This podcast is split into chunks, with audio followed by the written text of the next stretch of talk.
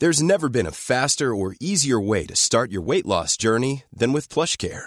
PlushCare accepts most insurance plans and gives you online access to board-certified physicians who can prescribe F D A-approved weight loss medications like Wegovy and Zepbound for those who qualify. Take charge of your health and speak with a board-certified physician about a weight loss plan that's right for you. Get started today at PlushCare.com slash weight loss. That's PlushCare.com slash weight loss. PlushCare.com slash weight loss. Welcome back to Lantern Rouge Cycling Podcast, presented by our show partner Zwift, the online cycling platform that makes training fun. This is the Giro second rest day, but the first real rest day. The first one was like a transit, or not a transition, a travel day when they needed to go from Hungary down to Sicily. This is after stage nine, where the first rest day normally is. We have six stages ahead, and today we're going to recap who won each stage, whether we, our opinions on G C have changed, preview stage ten in depth with our picks, should Simon Yates continues, Wilco Kelderman blames his disc brakes for losing ten minutes yesterday, and Alpecin confirm their World Tour application for next year. So a few topics to talk about, uh, but to recap, the Giro started with that uphill sprint in Budapest, or just outside. Van der Poel won. Then the T T, Simon Yates won, looking good. No big gaps. Cavendish won the first sprint. Went down to Sicily. Kamna on Etna. No big G C gaps. Demar, Demar, back-to-back sprints, the resurgence. Maybe he had some macchiatos after last year. Everyone was on too much caffeine. Koen Bouwman with Dumoulin. Stage seven break. Stage eight, Thomas de Gendt break. And then Jai Hindley winning on Blockhouse in a group of six or so G C contenders yesterday, with Yates losing a lot of time. So the current standings after stage nine is our leader, Juan Pedro Lopez, twelve seconds ahead of Almeida, Bardet, fourteen seconds back in third, Carapaz on fifteen, Hindley on twenty, Martin twenty-eight, Landa twenty-nine, Pozzo fifty-four, Buchmann one oh nine, and Bilbao one twenty-two. What do you think about the first week, Benji? You feel we both picked Carapaz, I think. No. I still feel comfortable. You, for the listeners, Benji wanted to pick Carapaz, but he, I'm pretty sure. That's not true. But how are you feeling? I reckon. How I dare feel, you put words in my mouth? I feel more nervous about my Carapaz pick now, actually. I feel less nervous about my Almeida pick now. Uh, well, technically, I did pick him for every single jersey that's out there, and I'm pretty sure that's out of the window already. But when it comes to G C, I'm, I'm becoming rather bullish, and definitely after the words he had before the Blockhouse stage saying, I don't feel so good. I'm not feeling so well today. And then he ended up actually having a pretty good stage, not the best stage, not winning Blockhouse, but he's up there with the riders that finished in that first group. And yeah, I feel good about that. I'm... I'm hopeful for the final week. I said it, I think, yesterday on the podcast that I'm not sure whether that third week is going to be the same third week as he had in twenty twenty-one, but I'm staying rather positive in that effect. I think that the climbs in the third week do somewhat fit him as well. So uh, I look forward to seeing Joao win the third week. But when it comes to Carapaz, I don't know. I feel like I was bullish on Carapaz. I'm still bullish on Carapaz, but a slight bit less. Does that make sense? It does, because that's how I feel as well. I'm feeling a little bit nervous. The fact they didn't try on on stage seven and they burnt port yesterday. That being said, two years in a row that the Giro has gone into the first rest day with very tight gaps. Bernal was fifteen ahead of Evenepoel. How things changed after that in the Giro last year. Vlasov twenty-one, Ciccone thirty-six, Ciccone out of G C, Carthy out of G C. He was forty-four back. So they've definitely designed backloaded parcours twice in a row. And even though Blockhouse was very hard, not monstrous gaps, Buchmann dropped, but still, I think he only lost like sixteen, twenty seconds, nothing major. And the week ahead is even softer. Nothing as dangerous as Blockhouse. We'll do stage ten in detail, but tomorrow is like a rolly break day, maybe a sprint. eleven pure sprint, twelve has a ten K, seven percent climb, like twenty-one Ks from the finish, not a G C day, uh, thirteen sprint, fourteen is up and down medium mountain, maybe if any else want to try something they might, and then the mountain stage, the only proper one, is twelve K, seven percent, thirteen K, seven percent, back-to-back. Sounds pretty hard, but then the finish is twenty-two K's, four percent, with a very shallow finish. So nothing as hard as Blockhouse. So I d- I don't expect big gaps this week, Benji. I think this is all going to be decided in week three. I think so as well. The last week is that backloaded Grand Tour week that we were talking about. And I think that perhaps because of that, we will indeed see these gaps not necessarily expand too much. Perhaps one rider or two riders will have something happen to them in the coming week and therefore actually lose some time. But I'd like to just put some attention on, like, oh man, Bardet, we don't speak about him too often this week, but I've got a feeling that he's probably running a lot better than a few people have expected. He was great at Tour of the Alps, so we saw him doing somewhat good here. But at the moment, he's one of the top three climbers in this race, arguably the second best, if not the best climber in this first nine days. Would you rate it like that, or would you say that Carapaz or Landa were the better climbers these first nine days? Um, it's hard to say. I definitely think he's his performance on Blockhouse is the best I've seen on a mountaintop finish from him in a long time. Uh, really, really encouraging, and I thought he would get dropped actually on. Uh, Blockhouse, and to be attacking, to be in that group, to be almost looking the strongest is crazy. And Aaronsman looked pretty good too, to be honest. He's on a minute, minute twenty, not out of the picture either, close enough that with the soft second week, other guys will have to respond to him. But before we get into maybe the losers of the first week, talk about our show partner, Zwift, the online cycling platform that me and Benji have been using to great effect.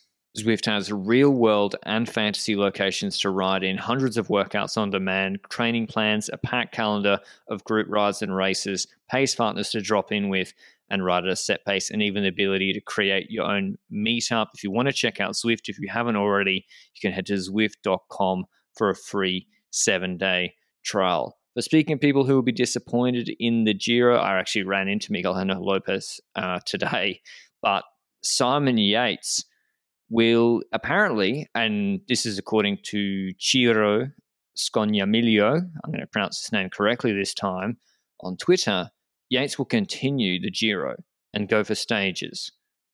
I think that's a bad idea, Benji. Ooh, I think it depends. I think that Simon Yates in decent form can definitely win two mountain stages in this race, bringing up roughly two hundred U C I points, I think, if he does that. But if that knee pain is indeed a big factor in why he lost time, he said it wasn't solely the knee pain, that the heat was also one of the reasons. If the knee pain is serious enough, then I wouldn't have him continue this race. But if it's not really the knee pain, if it's just the heat, and if he does have that climbing skill, he can take home two stages. And I think two stages is the same amount of points as getting nine for tenth in G C. You think that the reason that you're saying it's a bad idea is because they need those U C I points from the Tour? It's twofold. Yes, it's mainly points related, but it's also if his knee is a real issue and it caused him to lose, what, like eleven minutes yesterday. The heat didn't make him lose eleven minutes. Well, it did in Asturias as well, to be honest. Well, fuck. Oh, yeah. Good point. Um, I, well, yeah. I would. He's their golden ticket. Matthews, Yates for their salvation. I mean, Sam E F Hunting, Sam Bewley, friend of the podcast, yes, as well. Um, Howson missed Hungary this G C this year, unfortunately. But yeah, Yates, you don't want to make that knee worse because Vuelta, he can top top five, a lot of points, and probably get a stage at the same time. He took a stage at the Giro already.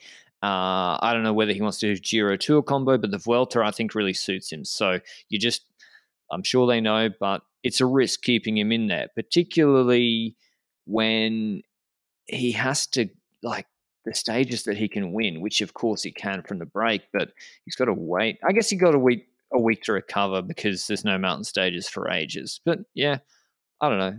Their decision, but definitely a big blow for Beck's maintaining World Tour status because we had the announcement today in the press conference. What an odd time to announce it. Not when M V D P won Flanders or before. Giro First Rest Day, Alpecin-Fenix have announced that they have applied for World Tour status next year. If you don't know, you probably do because you listen to the pod and I keep banging on about it. the uh, there's a set number of World Tour licenses, eighteen. There's currently eighteen World Tour teams. Arkea, I think I understand, have applied. Now, Alpecin have, have definitely applied, or said they have. That's twenty teams. Two teams will have to miss out, and Alpecin have the most points, so they will be going to World Tour as long as they have the financial requirements met, et cetera, which is, which I assume they do. Why do you think they've applied, Benji? They've had the best position in cycling for ages, where they get auto invites. They don't have to go to races they don't want to, and they can just target big, high prestige events with M V D P. Thing is, there there's never the security that that system will remain the same in pro team level, where the first two will get automatic invites for the rest of like eternity. There's gonna come a point when U C I might actually come in and say, okay, perhaps we were, we are giving too many benefits to those uh, top two pro teams, and therefore change the system. So I think the secure way is to actually be a World Tour team, but next to that, I think the status of being a World Tour team might help them improve it, sponsorship related stuff and so forth. Because if you go to a to a new company that is not one hundred percent uh, yeah, knowledge with how cycling works, and you say, oh, I've got a cycling team, we're doing well, but we're a second division team. Uh, it sounds a bit more lame than saying, oh, we're we're a World Tour team, top level, just like all those other big teams, we are like that. So I don't know. I think there's something in that status as well. But uh, I do want to note that, why does Alpecin always like pretend like something's not happening for months? Everybody knows that they applied for, for a World Tour team for months already, and now they're announcing it like a few months later. And yeah, I, I think the hype for it is completely gone for me. Well, yeah, they seem to, they're like, oh, is M V P doing this? Like, I don't know, they try to cloak things in mystery. It's like, just no one cares. Just just say it.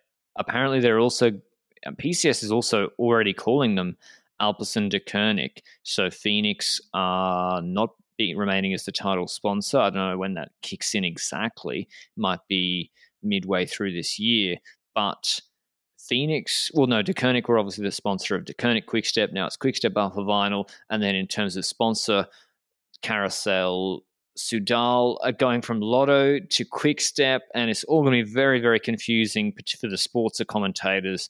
Um, But yeah, before we before I talk about, I guess, the Alpecin team construction, what needs to change, if you want to catch up on the Giro d'Italia, G C N Plus is the best place to do so, who support the L R C P Giro coverage. You can catch up on every kilometre and then watch every kilometre live of the Giro ad-free on G C N Plus worldwide, excluding New Zealand. Catch up when it suits you on any screen, anytime, anywhere, full stage replays as well as on-demand highlights. All L R C P listeners from the U S, U K, Australia, Canada and Germany can get twenty-five percent off an annual G C N Plus subscription by heading to gcn.eu slash LRCP through the link in the description down below.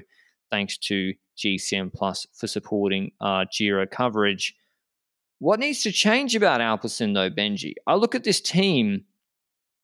Apart from Jay Vine and Tobias Bias, sometimes they are very, very one-dimensional. This does not look like a proper World Tour team to me. Yes, yeah, certainly, but there's other World Tour teams that also don't look like a proper World Tour team to me. But I got to be honest, this is a, a team that has a few stars, and about sixty to seventy percent of the team is not really the riders that you'd be expecting in a World Tour team, in my personal opinion. And I think that's going to improve over the years. I think you can't expect the team to change from pro team status to World Tour status and immediately have all the riders necessary for that level. I think they've also got the benefit of having their dev team that also grows proper talents from young, and therefore can bring up talent that can fold into this uh into this World Tour team then eventually. But you're right, it's very one-dimensional. Climbers, there's very limited uh, aspects to it there. You're right, Jay Vine, Tobias Bias, and you can also perhaps count the likes of a Murisa, who once got, I think, fourth on, on Planche de Belfi or something in the Tour as as a climber these days in that team, because that's kind of it. Like, there's not too much more in there. So that's an area where they will have to improve if they want to compete in more races, and if they want to actually do for uh, go for G C in plenty of these World Tour races they will have to ride next year. And They are already riding tons of like World Tour races, but they're going to have to ride Tour de Romandie and so forth, stuff like that. Ah, I don't know. They need more climbers, and there's there's definitely riders on the market for that. But to be honest, it's such a limited transfer market this year when it comes to G C riders and mountain domestiques that I don't think it will be super easy to make that transition in one year only. So I expect that to take a while. Yeah, and it makes sense that they've applied. As Benji said, the U C I could turn around one day and say, use it or lose it with the wild card. You know, the point of this system is to get yourself up to World Tour if you're good enough, not to just sit in that uh, auto wildcard zone. And as Benji said, you cannot, if you're a pro team, signing a, you can't sign a three-year sponsorship deal and guarantee Tour de France participation. You can say, hey, we're really likely to, but you can't guarantee it. And so that makes a difference when you're a World Tour team. You can sign on the dotted line with your title sponsor and say, we will be from twenty-three to twenty-five at the Tour de France, at the Vuelta, at the Giro, at every monument, every year, even if Van der Poel gets injured, because that's the risk. M V P gets injured, Merlier leaves, Philipson has a down year or leaves or gets injured. All of a sudden, Total Energy come up, UnoX come up, and it's not looking like you get the auto wildcards for everything, or Lotto, or Israel. So it makes sense to go World Tour. And as I said, finds their best climber and G C prospect, but they'll need to fill that out a little bit more. Ben Tullett, they let go. And I don't know what they're doing with Philipson. Merlier is rumored, rumored to leave. Uh, but yeah, interesting for Alpecin, moving on up. Arkea will be m- probably moving on up as well. Other news was coming out after recording yesterday. Kelderman apparently, who lost like ten minutes yesterday, and he was looking in good shape at this Giro d'Italia. He came seventh in the T T, uh, was very good on the first uphill finish like he was in the Tour last year where he came fifth. He lost on Blockhouse eleven minutes. He had multiple mechanicals, and he said that on the Lanciano descent, which was very fast, apparently, well, he thinks the heat from the disc brakes like warped his spokes and broke his wheel. So, yeah, I mean, I don't know if that's true or not. It, it definitely could be. Like, no, like he, whether... I believe him, but it's... Well, I, I also do, but he might have hit a bump or something and, and warped the spokes. But I think... Oh, I'm trying to tiptoe around a disc brake, rim brake debate, Benji. But it's clear, Benji, not all the pros are happy with them. That is clear. What have you heard others complaining as well?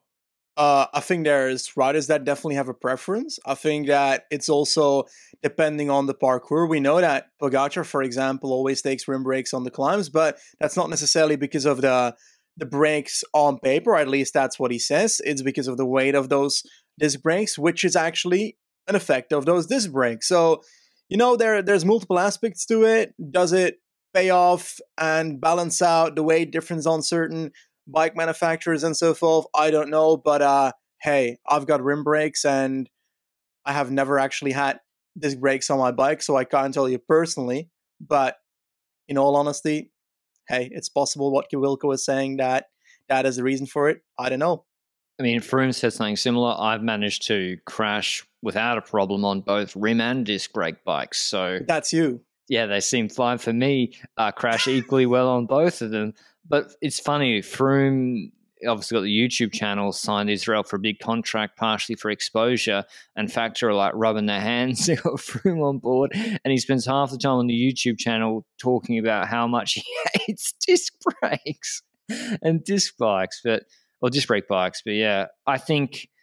Even looking at wheel changes, they're much slower. People just go for the full bike change straight away now. They don't even mess around, the big G C guys.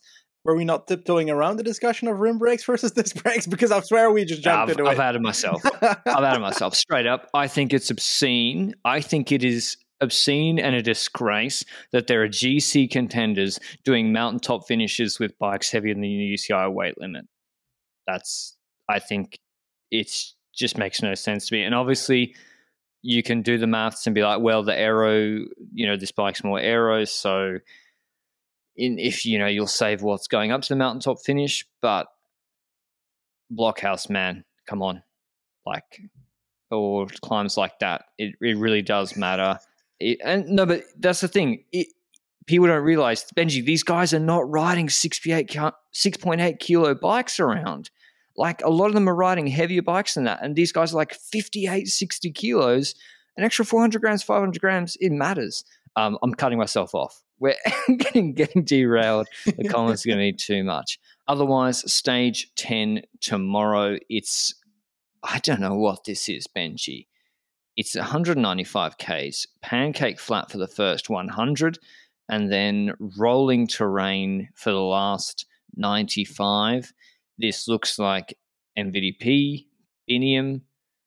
Is it too hard for Demar? I think it is. seventeen hundred metres, six percent, ten kays from the finish, with hills preceding that. Surely Intermarché and Alpecin can drop Demar and co. Well, I hope they are, are in the breakaway, because they're going to have to, according to my predictions of months ago. Corvi was going to win the stage from the breakaway. I'm actually not that bullish on Corvi based on his form I've seen so far in this race, but I might switch that to Mauro Schmidt as a rider that's shown to be very good on stage. What was it? Eight? Yes, Napoli, eight. Yeah. He Basic was so math. Good. He was very good there. He was arguably equal to Van der Poel in some shape or form and Girmay, roughly. And I'd argue that he can be uh, the factor to win the stage. And he won that Montalcino stage, and he's going to try and uh, copy-paste that the year after. And was it also on stage ten? It was not. Okay, that's a bummer. It would have been funny if he wins stage ten every single year, but that's not the case here. It's going to be uh, stage uh, ten this year, stage eleven last year. But uh, that's my pick for that. I think this might just be one of those stages like the... Uh, Bettiol stage last year where the break goes away. Yeah, Peloton says, so. oh, let's give them fourteen minutes. Resubmit. And then, oh, God, God, no. Don't you think it's like that stage as well? The Campanats-Risabic one? That was a boring stage. Well, I mean, I've got some bad news for you, Benji. I don't think this is... I mean, uh, hopefully the Napoli one was all right, but... Yeah, unless my, the only thing that might spice this up is if Israel are like Nizzolo's climbing really well, Gavir is climbing really well, but I think it's just too hilly. It's way too hilly. Yep. So, nah, it should be a break. Would you – That's here's the thing, though. Napoli stage, if you're M V D P and Biniam, Benji, what learnings do you apply to this stage from, I guess, the errors of that one? Well, I think before that stage started, we said perhaps the best option is to control it from the peloton, because you can't control a large breakaway with solely Van der Poel and Biniam in the breakaway, or they find a way to get multiple riders in the breakaway, which probably would be the most effective way to set this up. But it's harder to get that going on a flat start to a stage. I think it's easier to get a large breakaway with multiple riders of your team going on a stage that has hills at the start, which with this one doesn't. I know, that's the problem, because... Van der Poel, if he can bring Risabic with him, would be really, really good. Uh, for Biniam, I don't know where Lorenzo Rota has been this Giro, but, you know, if if Biniam can bring a friend, that then lets them take... Tesfatsion. Yeah, well, is Tesfatsion, can he win this? Is he? Can he win this stage? He was looking incredible on Blockhouse. Yeah. He was kind of fast. Perhaps. Yeah. I don't mind Tesfatsion for this. He's fourth at G P Industria, which is a hilly circuit stage, behind Ulisi. I think Ulisi should try and get in the break as well. Maybe Formolo, see the U A E guys once again. I think Tesfatsion loses it, because he's probably going to do the same thing that he did the last two times that I saw him in the breakaway, which was play it smart, try and sit at the back of the group, and eventually miss the uh, split that actually goes for the victory. Possible. But I think M V D P will be the favourite, Biniam second favourite. Let's see if they can... get it right after stage eight. I'm not sure whether it'd be break or peloton. Probably M V D P from the break is my guess. He doesn't usually miss out uh, when given two opportunities. But that was our Giro rest day recap. We got tight G C gaps in the first week. I don't expect huge action in the second week. Perhaps if Ineos or someone... one of these teams with two G C guys, D S M, Bora, and Bahrain, within one minute, they might try and play a guy up the road on Konya, like Courmayeur stage with Carapaz and Landa. we can only live and hope. We'll assess that before that stage kicks off. But that's all from us. I'm going to go get some sun and have a rest myself. And uh, we'll see you tomorrow with Stage ten Recap. Ciao. Mom deserves the best, and there's no better place to shop for Mother's Day than Whole Foods Market. They're your destination for unbeatable savings, from premium gifts to show-stopping flowers and irresistible desserts. Start by saving thirty-three percent with Prime on all body care and candles. Then get a fifteen-stem bunch of tulips for just nine ninety-nine each with Prime. Round out Mom's menu with festive rosé, irresistible berry chantilly cake, and more special treats. Come celebrate Mother's Day at Whole Foods Market.